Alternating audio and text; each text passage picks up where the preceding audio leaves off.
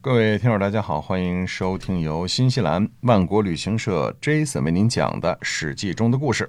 那我们万国旅行社呢，嗯我们不但搞旅游，我们还有线上购物平台万国到家啊。嗯，大家希望关注一下最近我们的樱桃啊，啊哎新西兰的樱桃呢非常好吃，是呃，价格也非常好啊。嗯对，呃，您在万国到家当中呢就可以直接买到啊。去年呢买了一大波啊嗯啊，，非给常您感直谢。邮到送到中国，哎，对，时鲜的水果过了季呢，它就不新鲜了。每年就这所以么，哎，嗯每年就这段这这段时间有是吧哎？哎，非冬天送人自己吃呢，都嗯哎呦，是这非绝常对的水好果啊，是吧？？哎嗯，对的，嗯，接着讲《史记》中的故事啊。好嗯你说，呃，讲韩信对吧？韩信是个什么人呢？那么作为我们今天的人呢，大家都清楚，韩信是个战神，对是吧？是那个时期的战神，嗯、没有之一。最牛的，把中国历代名将都加起来，韩信如果排第二，恐怕也没有人敢排第一了嗯啊！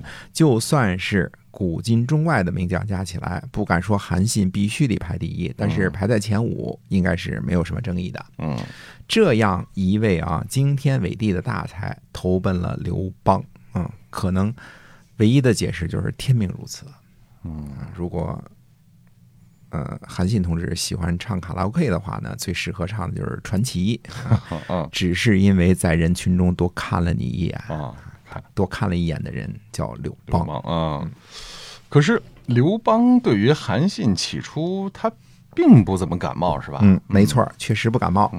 但是呢，夏侯婴向他推荐韩信啊，别忘了夏侯婴可是刘邦的铁杆粉丝，对吧？对刘邦呢崇敬的是不要不要的。对，呃，接着呢是萧何，萧何呢是多年的战友，又是刘邦很瞧得起的人，嗯因为萧何实在是有本事。而这一次呢，萧何更是玩了个月下追韩信，愣是把逃跑的韩信呢给追了回来。嗯而且萧何呢推荐韩信的方式呢，几乎等于说下了个人担保了。嗯，要把韩信呢一步登天的推举为大将，而且呢要隆重的呃搞个仪式，呃让刘邦呢拜将。嗯。那推荐能人不正是臣子的本分所在吗？啊、也不能如此看问题啊，嗯排除嫉贤独能的啊，像李斯这样的啊，啊，嗯、很多大臣呢是不愿意轻易给皇上推荐人才的啊，因为怕连坐，吃了挂嗯哦烙。。对，啊嗯、你想想啊，如果范雎，嗯、范雎如果不是吃了王姬和郑安平的挂烙，呃，应该不至于最后被杀吧，嗯对吧？？呃，范雎呢想报答这些人的恩情，就破格呢推荐了人才，最后自己呢被连累了。这叫什么？知人知面不知心呐、那、谁敢说自己推荐的这人将来不犯事儿啊？嗯嗯，不会被叫去喝茶呀、哎，嗯，所以这个萧何在推荐韩信这件事上，他是担了很大干系的。哎，是的。嗯那么萧何呢，呃，被韩信的才能折服了。嗯萧何强烈给刘邦呢推荐韩信，因为他最了解呢刘邦的抱负，知道刘邦呢是奔着九五之尊的位置去的，嗯，所以要给刘邦推荐一个大才，这就是韩信。行，嗯哎，刘邦这个时候呢还不怎么了解韩信呢，可是呢，就是因为是萧何推荐的，嗯，刘邦呢就决定拜将，那这也是十分了不起的一个举动。嗯一来呢是刘邦绝对相信萧何的眼光，而且呢，刘邦败将与否无所谓，但是如果萧何逃跑了，那他就真的完蛋了。啊，是所以呢，就是为了满足昔日的老友萧何，刘邦也得搞这个拜将啊，拜嗯韩信为大将。啊，也就是说，这时候刘邦对于韩信并不怎么了解，是吧？嗯是的，还不怎么了解呢。为什么这么说呢？因为拜将结束后呢，这刘邦专门找韩信呢去聊天儿，而嗯刘邦第一句话就说呢，说丞相啊，屡次三番的。呃，向我推荐将军，将军是要交给寡人怎么样的计策呢？哦，这一问呢，你就看得出来了。那刘邦败将呢，纯粹是看在萧何的份儿上。对一生谨慎的刘邦来说呢，这确实是不容易，嗯，对吧？同时呢，这也再次反映出了刘邦的另外一个大的优点，呃，刘邦听劝啊，听劝是人的一个大优点啊，大家都应该记住这句话嗯听人啊。劝吃饱饭嘛。哎，对，听人劝吃饱饭。刘邦这辈子啥时候遇见问题、嗯，糟心的事儿，总是询问别人，嗯呃，而往往呢，因为听劝而扭转不利的局面。嗯嗯，那萧呃韩信是怎么回复刘邦的呢？呃，韩信呢拜谢，然后询问刘邦说呢，说如今大王向东方争夺天下啊、天下的权力啊，嗯对手是不是是项王呢？啊刘邦说正是。啊韩信又问说，大王自己以为从英勇、彪悍和仁义三个方面来说，大王与项羽相比如何呢？嗯，刘邦呢，默然良久，说：“我不如他。嗯承认”啊了。韩信呢，再拜而祝贺，说：“我韩信认为，大王你确实是不如 啊。那韩信祝贺个啥？两个人都认为不如我”呃，韩信说呢，说我曾经呢侍奉过项王，就试着说说项王的为人。嗯，呃，下面呢，韩信就开始分析项羽。我们知道啊，韩信这一生啊，不但是行动力强，而且呢，往往有理论依据，是个实践和理论结合的很完美的人。所以，韩信的理论呢，往往是入木三分，非常有很强的可听性啊。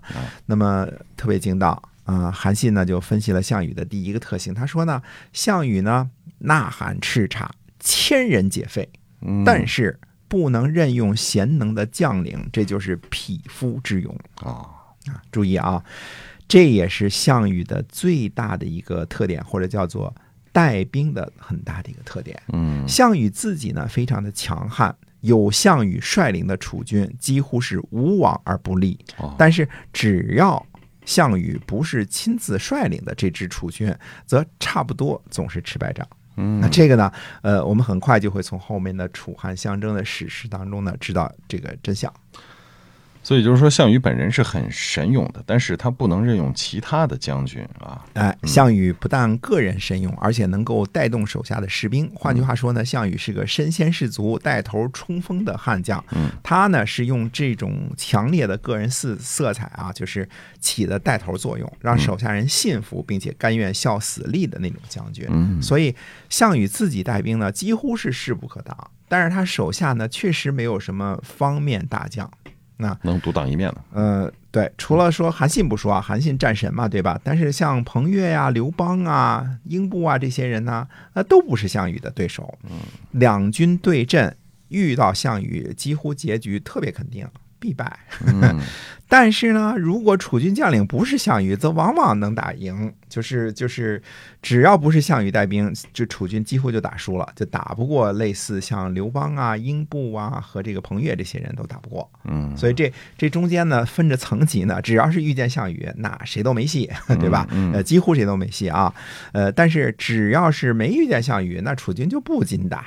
那就说呢，项羽确实浑身是铁，但是打几根钉儿就是几根钉儿，完了就完了。嗯，这就是悍将项羽带兵的最大特点，或者叫做最强项，或者叫做致命伤。嗯，韩信的眼光毒辣。非常毒辣，啊，一下就看出来了。嗯那么韩信对于项羽还有其他评价吗？嗯，有的。韩信说呢，说项王见人呐、恭敬慈爱，言语欧欧，就是很温和的样子。嗯别人呢得了病，项王呢哭泣着分给人饮食。但是，假若有人有功劳应该封爵的时候，官印已经刻好了，就是不肯交出去。嗯，嗯，韩信说呢，这是妇人之仁呐、妈，就是项羽呢，虽然孔武有力，但是见到别人呢，慈爱恭敬，言语温和，又能与士卒呢同甘共苦，嗯优点很多。嗯，但是呢，呃，该到赏赐人职位的时候呢，